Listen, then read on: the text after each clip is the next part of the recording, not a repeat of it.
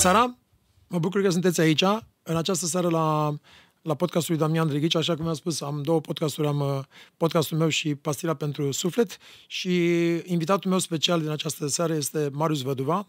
Are o clinică foarte specială, are foarte, foarte, foarte mulți uh, urmăritori și oameni care se duc la el. Este un om care are o poveste incredibil de, de interesantă. Uh, soția lui, el este primul care a tratat-o de, de, de cancer și el acum a, a luat-o ca, ca o misiune de mai mulți ani și prin clinica lui și prin toate cunoștințele și tot ce face el, uh, tratează lumea de, de cancer. Uh, Bună seara! Bine te-am găsit, Îți mulțumesc că m-ai invitat, Damian. Spunem uh, despre tine puțin uh, ce ești, Marius Vădova. Of, om. Încerc să fiu în primul rând om. E cuvântul care ar trebui să îl pun înainte la ce am devenit. E greu să spun acum, în slujirea mea pe care o fac acum este, în primul rând, de dimineață până seara, câteodată chiar până la 12.1, tot pentru oameni. Și atunci fiecare om primește de la mine, cred că majoritatea vor pentru trup, unii primesc pentru suflet, deci aș putea spune că încerc să fiu un acel terapeut care să hrănească și sufletul și trupul omului în funcție de necesitățile fiecăruia. Încerc să fiu și nutriționist, încerc să fiu și fitoterapeut, încerc să-i slujesc și lui Dumnezeu acolo când timpul și, într-adevăr, sufletul tânjește să slujească și lui Dumnezeu. Într-un cuvânt, viața mea e tot pentru om. Cam așa, pe scurt. O să mergem puțin și la povestea ta de viață, dar, dar vreau, să, vreau să, nu știu, ce mi-a venit uh, întrebarea asta în timp ce vorbeai și mă las dus de, de val. E bine să dus de val. Uh, de ce ne este așa de frică de viitor, încât vrem să ne asigurăm că facem orice în prezent, în loc să ne bucurăm de prezent, să muncim ca să agonisim sau să ne asigurăm că o să avem o certitudine în viitor, în loc să ne asigurăm că suntem ok în prezent. Cred că asta e poate cea mai mare boală, nu? E o boală ca a secolului. Acum depinde în ce perspectivă privești. Până la un moment dat, cred că până acum vreo 10 ani, gândeam cam așa și eu. Ehm, probabil trebuie să te zdruncine ceva în viață ca să te trezești la un nivel în care să-ți pui altfel problema, fiindcă atunci când gândești mereu în viitor uh, și îți dorești niște țeluri și vrei să le și îndeplinești, uh, din păcate devii anxios. Și uh, vedeți totdeauna această problemă este a tuturor care mă întâlnesc în momentul ăsta, au două probleme mari. Depresia, când se gândesc mult în trecut că nu au fost cum trebuie, că n-au rezolvat lucrurile cum trebuiau mai de mult și partea de anxietate când și-au pus niște țeluri și în fiecare zi se trezesc și vor să le realizeze și nu ajung acolo. Acum lucrul ăsta se întâmplă fiindcă suntem în secolul vitezei, da? avem uh, lângă noi tehnică, ne bulversează uh, de la mobil până la știrile care vin peste noi, dar dacă tragi aer în piept și vrei ca într-adevăr să gândești altfel viitorul care... Eu am văzut întrebarea puțin în spate altfel. Am încercat acum să o explic pentru partea umană, dar acum mă gândesc în fiecare, în fiecare dimineață când mă trezesc uh, ce o să fac eu în viitor. Iar pentru mine cuvântul viitor este în ghilimele. La mine viitor acum, dacă mă întrebi, să, să se întâmplă să-l pun după ce voi pleca din corp. Adică viitorul pe care eu, eu ca exemplu, și sunt și alte persoane care le cunosc și care sunt apropiate, care atunci când se gândesc la viitor nu se mai gândesc ce fac mâine, dacă și acasă, dacă și mașină și dacă schimb perspectiva viitorului, încep să trăiești și momentul prezent. Fiindcă dacă spui problema că nu suntem veșnici, că nu o să putem la infinit să alergăm după bani, mașini, case, și la un moment dat va veni acel moment când te vei uita la trupul tău și vei zice, ok, de acum încolo am altă viață. Ăla e viitorul pe care ar trebui cineva, în speță, să-l gândească în prezent, că atunci este atent cum trăiește. Și chiar trăiește. Adică nu mai poți să spui un cuvânt foarte rapid fratelui, omului de lângă tine și să te exprimi cumva în viteză, la fel cum sunt celelalte lucruri. Problema este sufletească viitorul putem să îl privim relaxați, fără să fim în niciun fel să ne afecteze partea de sănătate fizică sau mentală, dacă ne gândim la viitorul care spuneam, cel care vine după ce vom pleca din lumea asta. Dacă ne gândim la un viitor material, toată lumea va fi bulversată și niciodată nu o să trăiască în pace.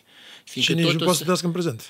Nu trăiește în prezent, fiindcă vor vrea în ce în ce mai mult, se vor raporta ce au făcut doar ieri din punct de vedere material, iarăși mâine, pe când dacă viitorul ți-l privești din perspectiva sufletească, ai mai adăugat astăzi, ai mai făcut un om fericit, ai mai făcut un om să zâmbească, cineva a plâns de bucurie lângă tine, înseamnă că viitorul tău e pe direcția cea bună.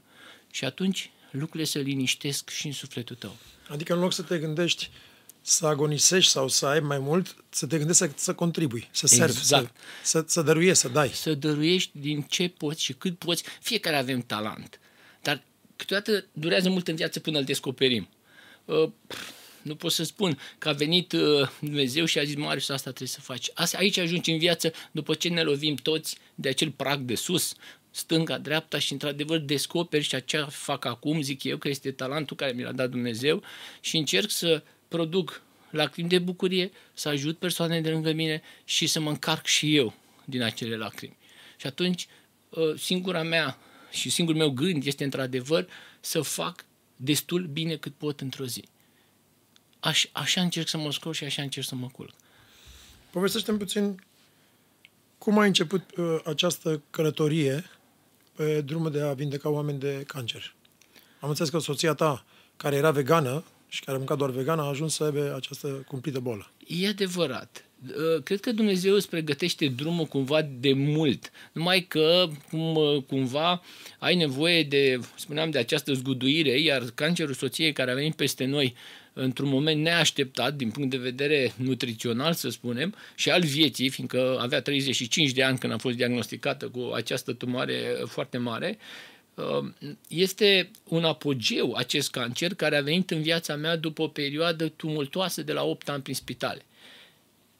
Deci cumva te, te pregătea, cum a spus uh, uh, cum a spus profesorul Dulcan aici la mine în podcast, zic, de ce unii sunt încercați mai greu? Pentru că sunt greu de convins efectiv este o, o realitate, într-adevăr, uh, mai ales dacă mai ai și încăpățânarea că tu uh, poți să faci și alte lucruri și chiar poate poți, dar nu este calea pe care ar fi trebuit să o apuci. Și totdeauna îmi aduc aminte acum când fac ceea ce fac, că atunci când eu eram undeva prin anii 1985, pe vremea Ceaușescu, eram în 1985 cu mari minuni și greutăți am reușit să ajung într-o țară federală în condiții în care părinții mei sunt oameni simpli și care au obținut viză să se ducă într-o țară federală pe vremea Ceaușescu, uh, iar acolo, primul lucru care am văzut din acel ezban, zidul Berlinului și cum lumea încerca să sară peste uh, lucrurile sunt uh, Uh, clar foarte m-au, m-au afectat așa ca și copil atunci la 13 ani când mă uitam cum oamenii să, în fiecare zi la știri acolo în Germania era încă unul a vrut să sară zidul să ajungă în Berlinul de Vest, încă unul a fost împușcat la zid. Cine trecea sărbătoare pe toate canalele dacă reușea să treacă. Ei, noi am ajuns, că de asta e minunat de la Dumnezeu și primul lucru care mi s-a spus acolo, după ce m-au reconstruit și mi-au dat drumul la uretră și am putut să fac pipi normal, fără o pungă pe picior, Vă dați seama, cumva cum lucrează Dumnezeu să spună unui copil, un banchier, la unui copil de 13 ani care e la școala generală, să-i spună, dacă rămâi în Germania, tu cu tatăl tău, îți voi plăti toate studiile până la nivel de facultate de medicină, numai să te faci doctor. E, după ce aveam gropițe de la penicilin în picioare, de la antibiotice, nu aș mai fi vrut să aud de așa ceva toată viața. Și vedeți cum se întoarce și uh, Dumnezeu are răbdare cu tine și cum spunea cum și domnul profesor Can, până la urmă ce încăpățânați tot îndreaptă spre o direcție, am ajuns acum cu cancerul soției care a culminat în, în 2014 să îmi doresc să învăț medicină din ce, din ce, din ce în ce mai multă. Și atunci am fugit am fugit de o ofertă care poate eram în alt destin, dar um, am încredere în Bun Dumnezeu că le așează așa cum trebuie să fie. Și finalul e mai important. Deci acolo contează. Deci soția ta a făcut cancer. A făcut un cancer într-o, într-o situație în care um, toată viața, de când am cunoscut, uh, eu eram elementul, să spun așa, perturbator în familie, în sensul că mai mâncam, prostii, mâncam mai, prostii, ceva, mai beam ceva, mai o cafea. Uh, ea, și era total clean ea era preocupată de nutriție cu mult înainte de când ne-am întâlnit. Ea era atentă ce mănâncă, ce bea. Uh, n-am putut să o conving să bem împreună un pahar, n-am putut uh, să o conving să bea o cafea. Uh, era acest undeva în interiorul ei spunea eu trebuie să ajung la 100 de ani, deci eu voi fi perfect sănătoasă și eu trebuie să mănânc numai sănătos.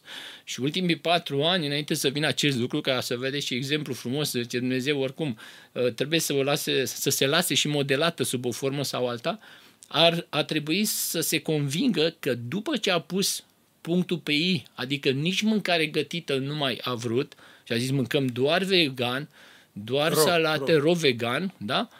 Uh, dintr-o dată, brusc, 14 cm, o tumoare ovariană.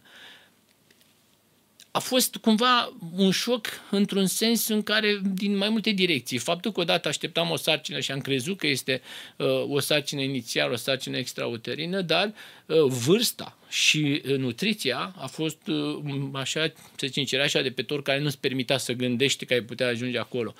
Și atunci, într-adevăr, împreună cu ea, am luat decizia și uh, să putem să ne uităm bine la corp. Să putem să ne uităm bine la corp. Și facem ceea ce facem și acum, un lucru care e unicat, zic eu, în România și care nimeni nu-l face. Pornim de la premiza că corpul este perfect făcut de Doamne, Doamne, iar noi, pe parcursul vieții, reușim prin mâncare, prin stres, prin uh, preocupările care le spuneam de viitor și care ne macină inclusiv interiorul, să îl demineralizăm, să-l devitaminizăm și să-l aducem într-o stare de inflamație și de stres care se va traduce prin apariția unei boli. Și în cazul ei acest lucru s-a confirmat. Și atunci am pornit împreună deci cercetările. nu mai conta ce băga în gură, nu conta, ce, conta ce gândea. Contea conta foarte mult ce gândea și, ce simțea? și conta foarte mult uh, moștenirea cu care vine pe lume un om. Transgenerațională, de la neam. Deci trebuie să, să vedem nu că... Nu numai genetică. Nu numai genetică, într-adevăr, uh, suntem totdeauna ADN-ul celui înaintașului nostru. Și vom avea de-a face, într-adevăr, uh, iar mm, pe mine mă pasionează lucrul ăsta, nu numai din punct de vedere al stărilor și ceea ce trăim ca emoții și traumele din interior, dar e foarte interesant să vezi zilnic, de ani de zile, în care vine o mamă, vine un copil, poate doi copii, am avut și trei copii în aceea zi și să poți să pui în față niște deficite din corpul lor și care, în, pe măsura anilor în care au venit în viață, să fie mai mari sau mai mici în funcție de vechimea copilului. Dacă copilul era ă, mai mare, avea vitamine, minerale, coenzime mai multe. Cu cât era copilul mai mic, cu atât era mai secătuit de aceste vitamine. Și în cazul uh, ei, cât era mică, se vedeți și un factor care nu l-a luat nimeni în seamă, povestea că era un copil bolnăvicios, că a avut și probleme, la un moment dat și cu mulți paraziți. E, lucrurile astea se traduc în viitor la posibilități reale de a face boli grave, vedeți precum e cancerul. Și de aici, începând de la studiul corpului ei, împreună am făcut această metodă, am pus-o la punct. Um, Ane se ocupă acum, într-adevăr, și de partea psihologică a pacientului de cancer, fiindcă și peste noi a venit atunci o traumă și care a făcut cumva să iasă la iveală aceste deficite despre care vorbim. Da. Deci, și de momentul ăla, cum ai început să o tratezi? Uh, primul lucru de la bază, adică în sensul în care, uite, uh, în corpul tău, hai să facem felul următor. Era presiune peste noi de la partea medicală alopată, hai să începeți chimioterapia și am spus, ok, mai stăm puțin, mai stăm puțin, hai să dăm prima dată corpului ceea ce îi lipsește, fiindcă lucrurile astea nu le are corpul. Dacă nu le are, înseamnă că avem posibilitatea și vedeți primul semn urgent pe care l-am și văzut și acum este tratat, unde a fost uh, locul acea tumoare? În zona ovarului, da? Este o tumoare ovariană mare, iar în momentul în care ne gândim la un organ din interior care toată lumea și toți medicii. Îți arată științific că există bacterii, virus, ciuperci care se dezvoltă în mediul anaerob fără oxigen, iar dacă tu ai mâini și picioare reși, cum le-am spus și altor pacienți ai mei, nu înseamnă că ai o problemă gravă în momentul ăla, dar înseamnă că perspectiva este ca organele tale interne să aibă aceeași, din păcate, cantitate de sânge care nu este suficientă pentru a putea să funcționeze cum trebuie. Și atunci, acolo unde nu este sânge, nu este oxigen. Și imediat, dintr-o bacterie, vedeți, corpul este inteligent, o îndepărtează sub forma unei capsulări, așa ne apare un chist, un fibrom, fiindcă încearcă să protejeze restul organului de a nu dezvolta o floră bacteriană în exces într-o anumită zonă. Și bineînțeles, uitându-ne, ok, n-ai probiotic pe partea de jos, uite cum pot dintr-o dată ca bacteriile care sunt în zona vaginală, feminină, și la bărbați, bineînțeles, prostată sau colon, să, să înceapă să-ți dezvolte probleme încet, încet, încet. Mâini și picioare reci înseamnă că nu ai o circulație bună. Am gândit atunci, cum am putea noi verifica lucrul ăsta? Am găsit acest uh, lucru care se confirmă acum de 9 ani. Niciodată n-am văzut un pacient de cancer care să aibă, de, uh, să aibă un raport bun de omega-3 cu omega-6 în corp. Lucru pe care soția mea atunci am făcut imediat testul și avea 1 cu 31, adică de 10 ori mai prost cantitatea de omega-3 în corp.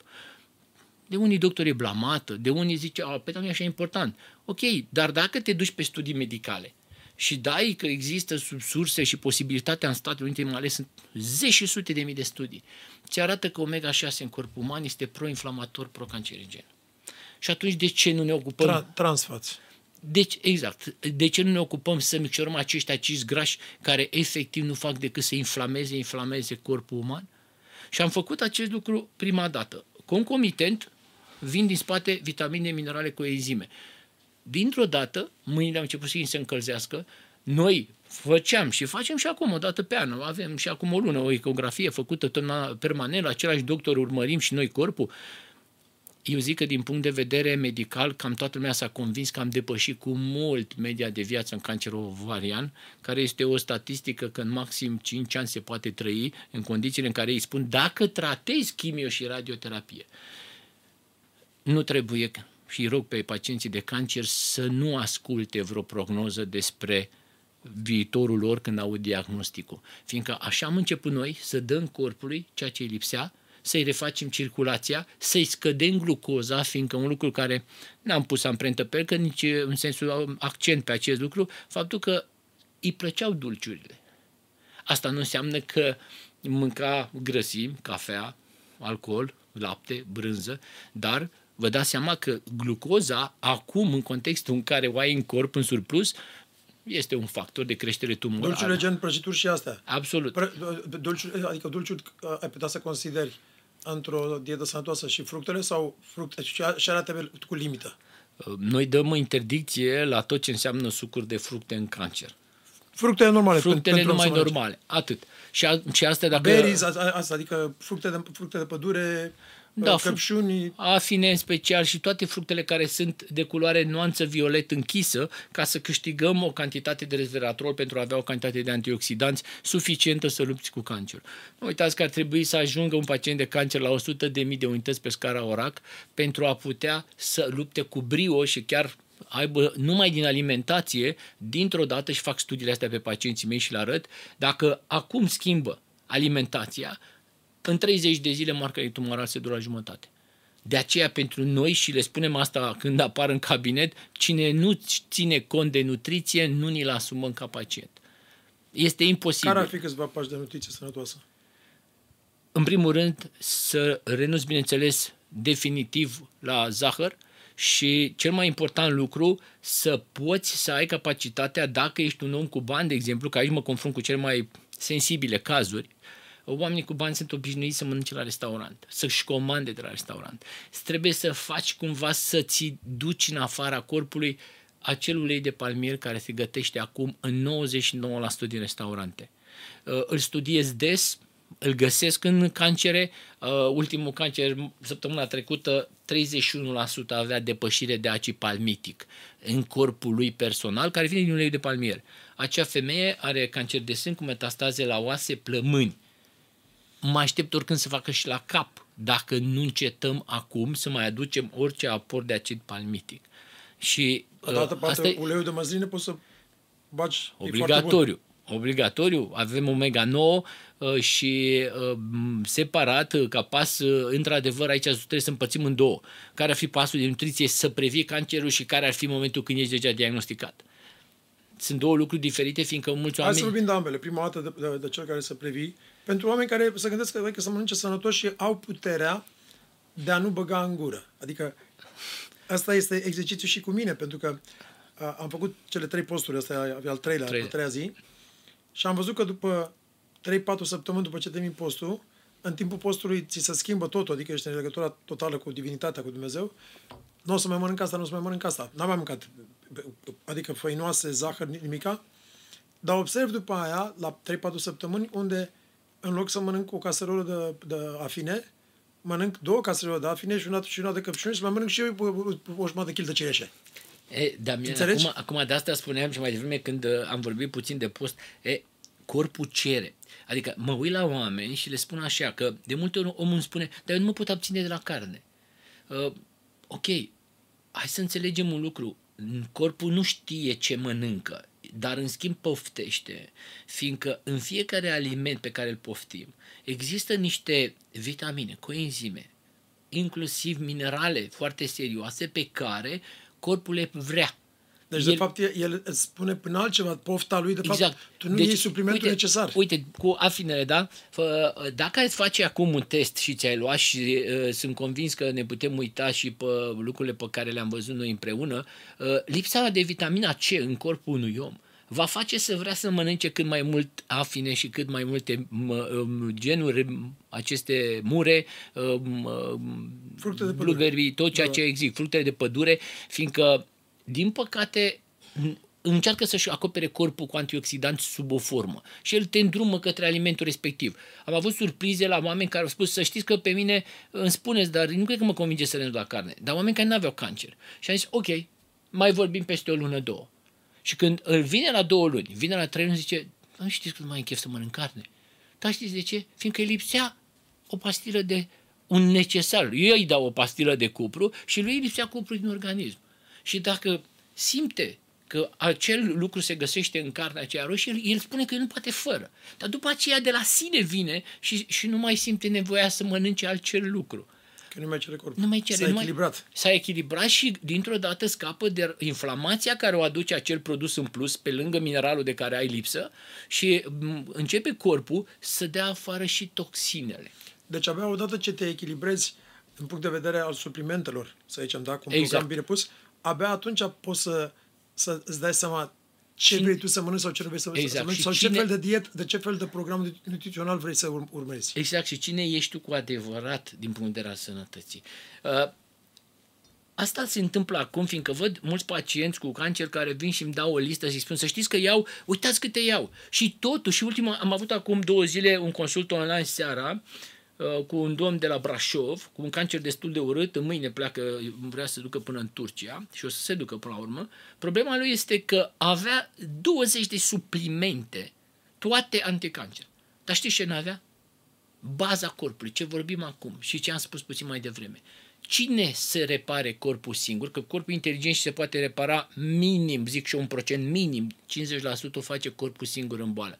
Dacă îi dai combustibile. Și anume, ce îi lipsește lui de bază.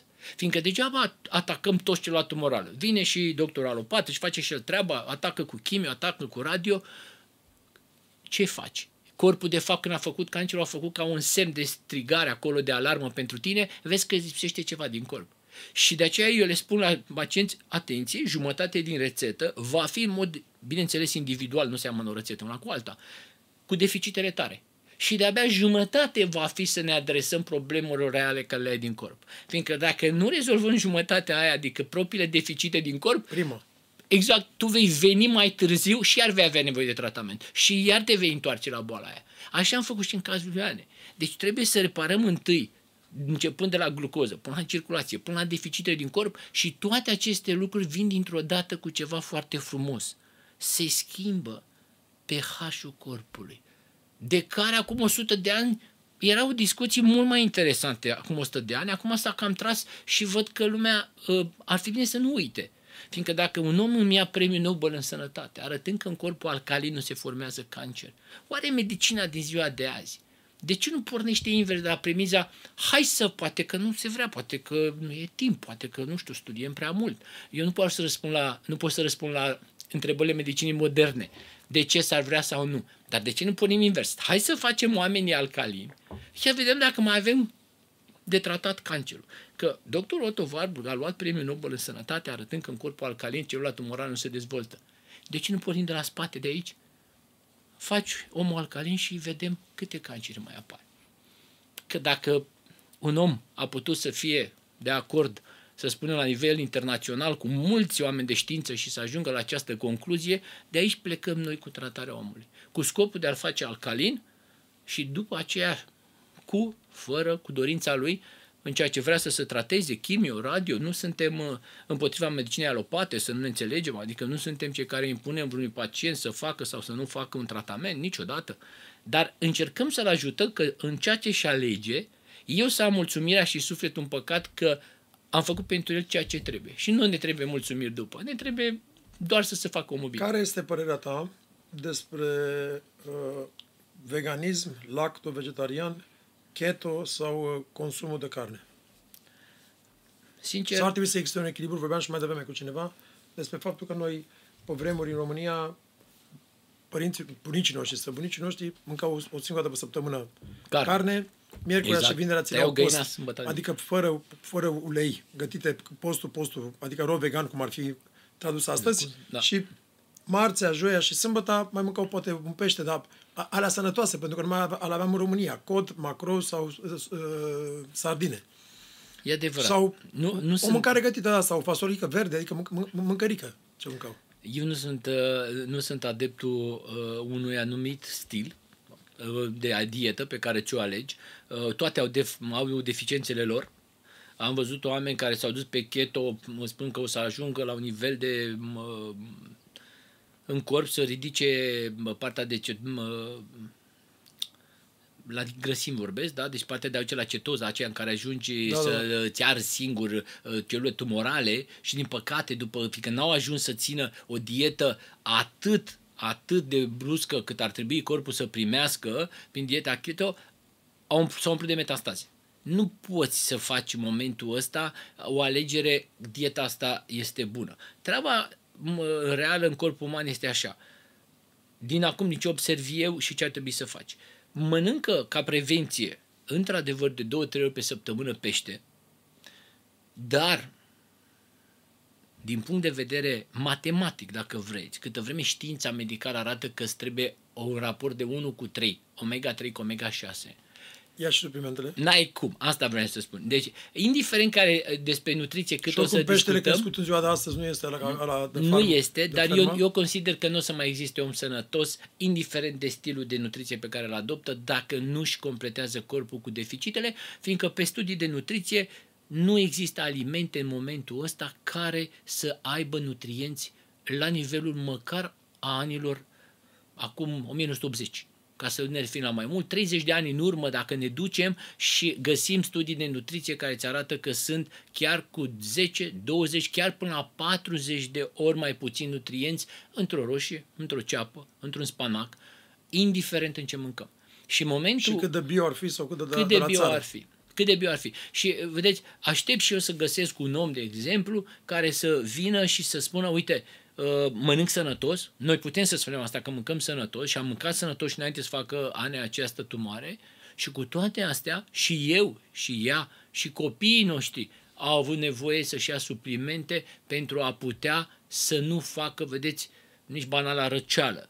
Am mulți ani de când nu știu când am răcit ultima dată, dar aceste lucruri le-am adus prin suplimente. Mâncarea, dacă vrei să previi o boală gravă, dar nu înseamnă doar atât, repet, nutriția trebuie doar să te întrețină după ce îți pui corpul la punct. După ce ți-ai luat suplimentele, toate care îți lipsesc din corp, părerea mea este să mănânce cât de des poate un om pește, dar nu o să reușească să mănânce 1 pe 3. Gândiți-vă ce înseamnă 1 pe 3. Te-ai sculat, te-ai culcat, astăzi am mâncat o treime pește. Nu cred. Japonezii fac asta. Da? De ce trăiesc ce mai mult? Fiindcă, vedeți, în, în uh, cadrul acestor spitale din Japonia se studiază, am văzut uh, documentare făcute la ei în spital și în momentul când ajung în spitale, primul lucru care îl fac la intrarea în spital au un scanner pentru microcirculația vârfurilor degetelor și care le introduce un aparat la intrare și și-au făcut fișa de internare. Și acolo notează cât este vascularizarea la nivelul buricelor degetelor.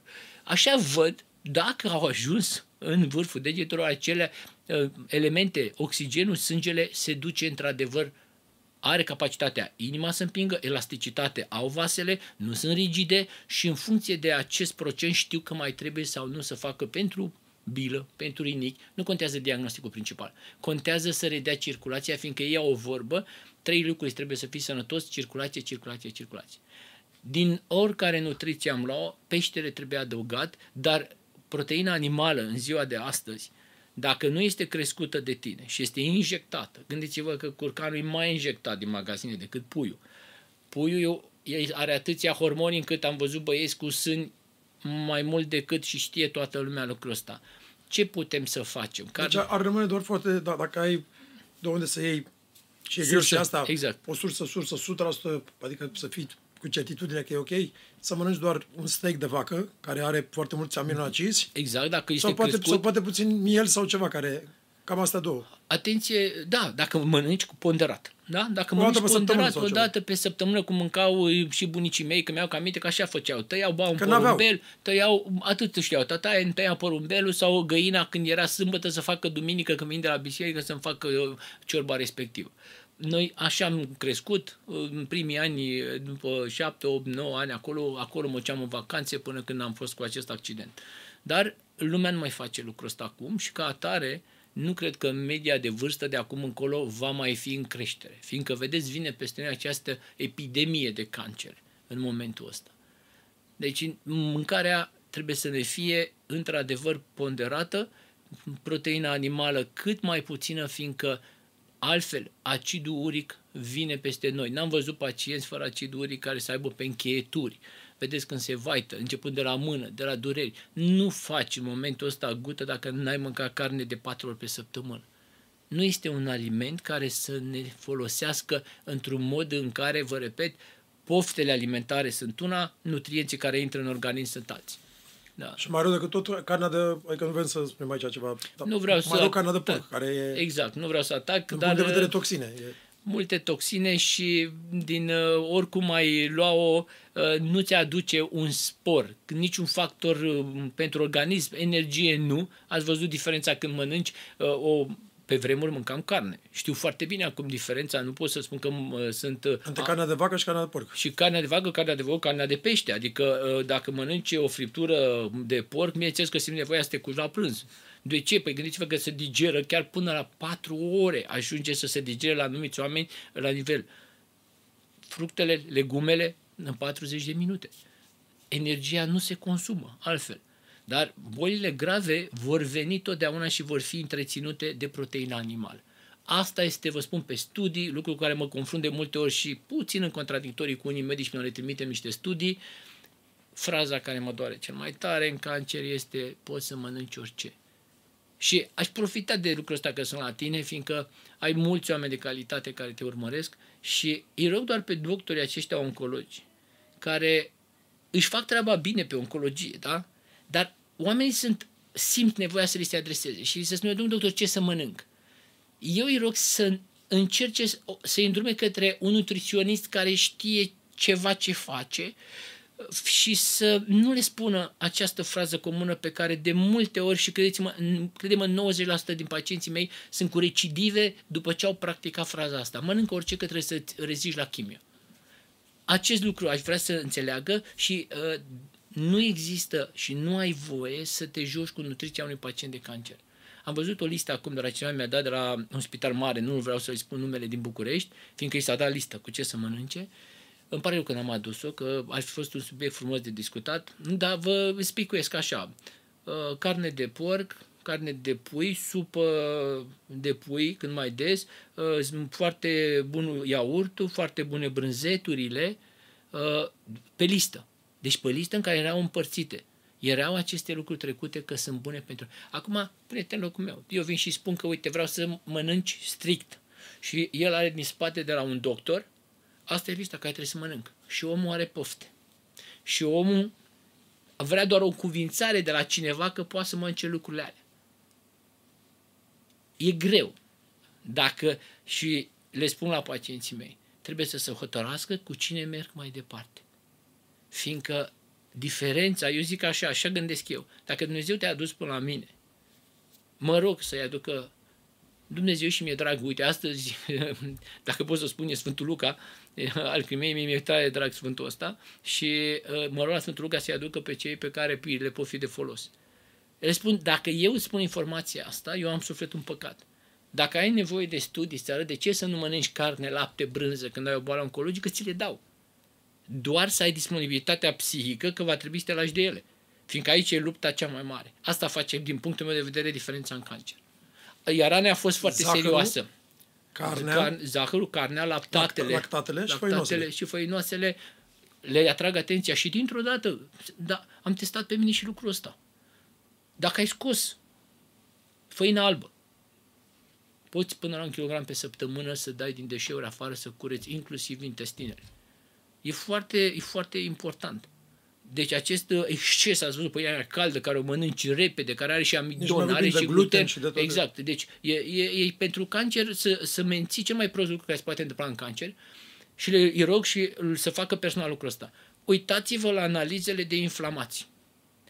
Nu o să-ți dispară o boală gravă ca aceasta din corp, ca și altele. Autoimune, poliartrite reumatoide, avem scleroze în plăci. Nu dispar dacă tu ești inflamat mereu Proteina C reactivă.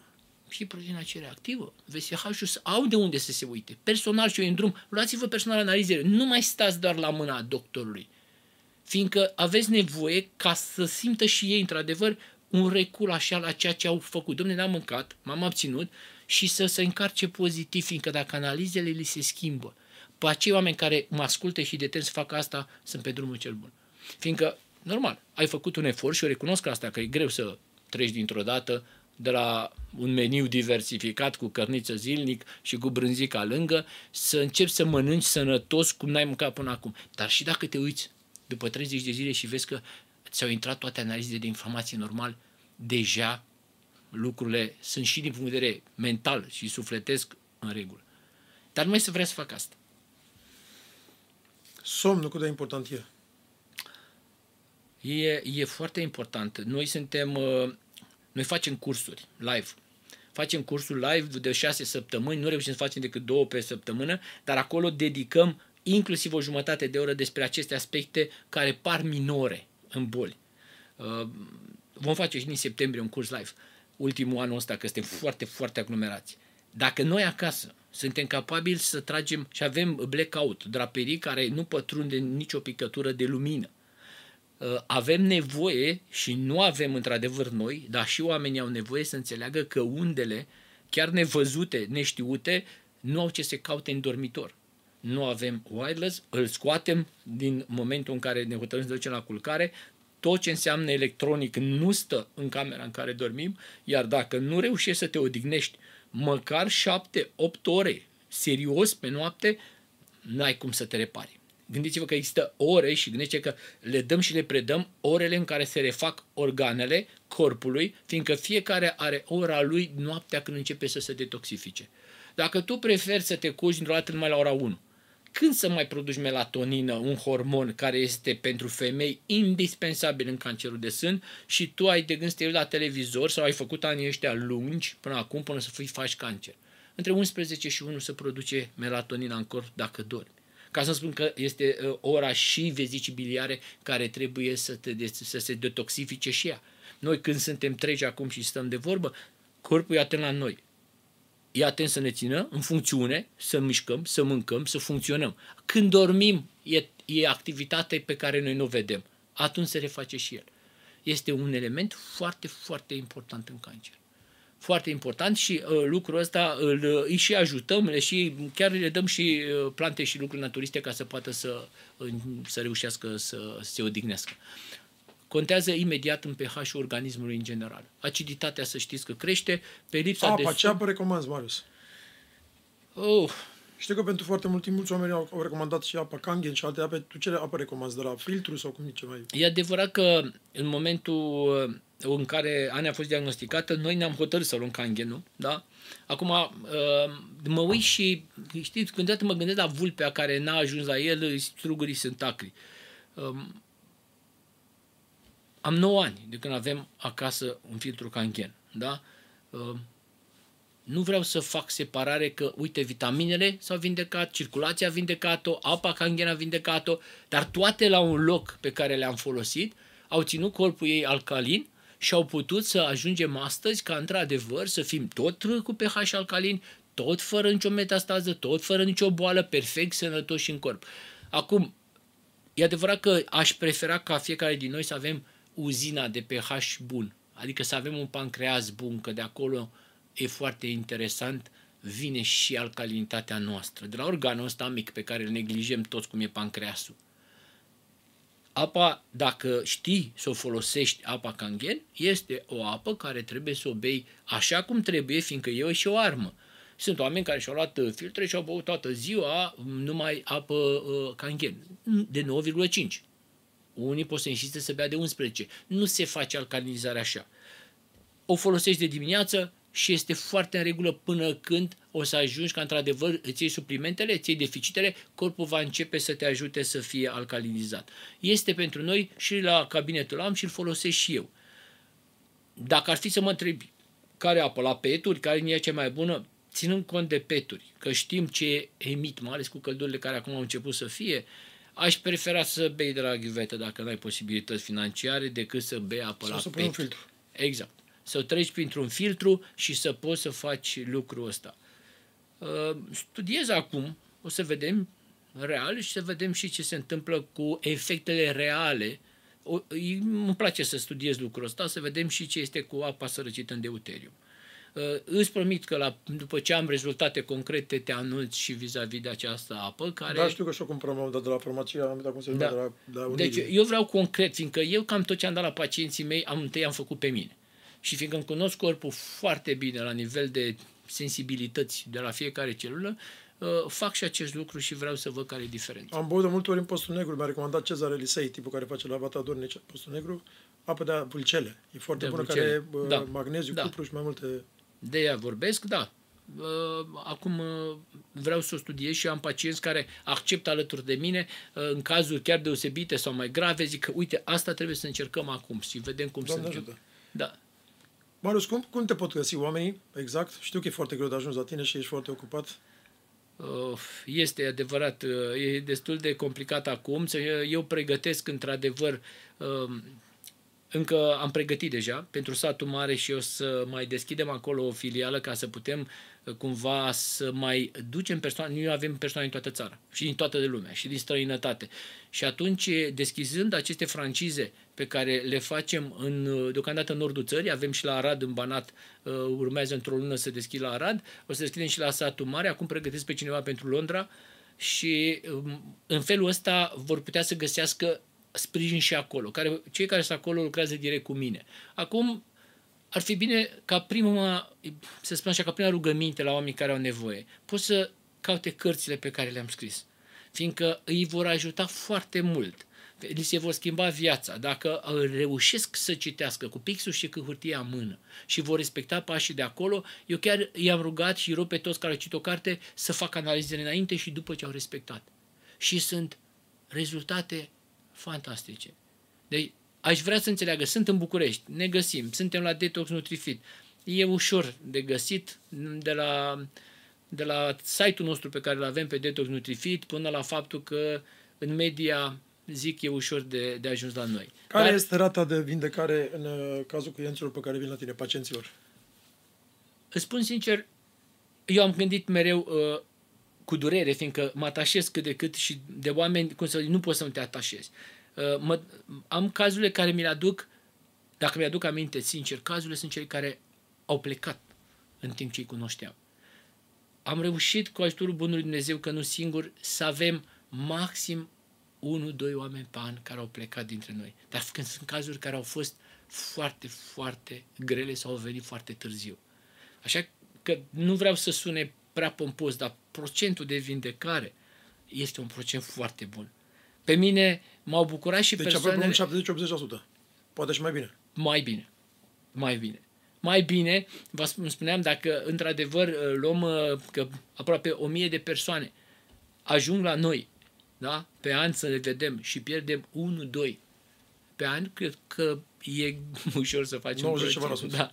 Dar uh, mi-aș dori ca, într-adevăr, uh, oamenii cei care sunt în pragul ăsta, le transmit un mesaj celor care sunt bolnavi de cancer, într-o fază poate terminală, fiindcă acum, dintr-o dată, suntem atât de aglomerați și văd scrisori și văd mesaje de la oameni. Nu mă pot dubla nici eu, nici cele două fete care lucrează alături de mine, tot non-stop suntem trei, și ele sunt foste paciente oncologice.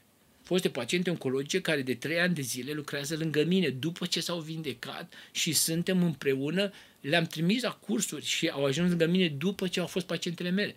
Dar celor care sunt într-o fază poate înaintată, cu multe, multe metastaze în corp, să nu dea un pas înapoi, să rămână și să aibă conștiința că nu vor muri niciodată. E foarte important pentru pacientul de cancer, din perspectiva mea, ca până în ultima clipă să se gândească că acea boală are șanse să se vindece, iar dacă va fi să plece de aici, un lucru este cert poate este un cuvânt folosit de și le plac la celor care povestesc așa mai, să spunem, mai filozofic despre cancer.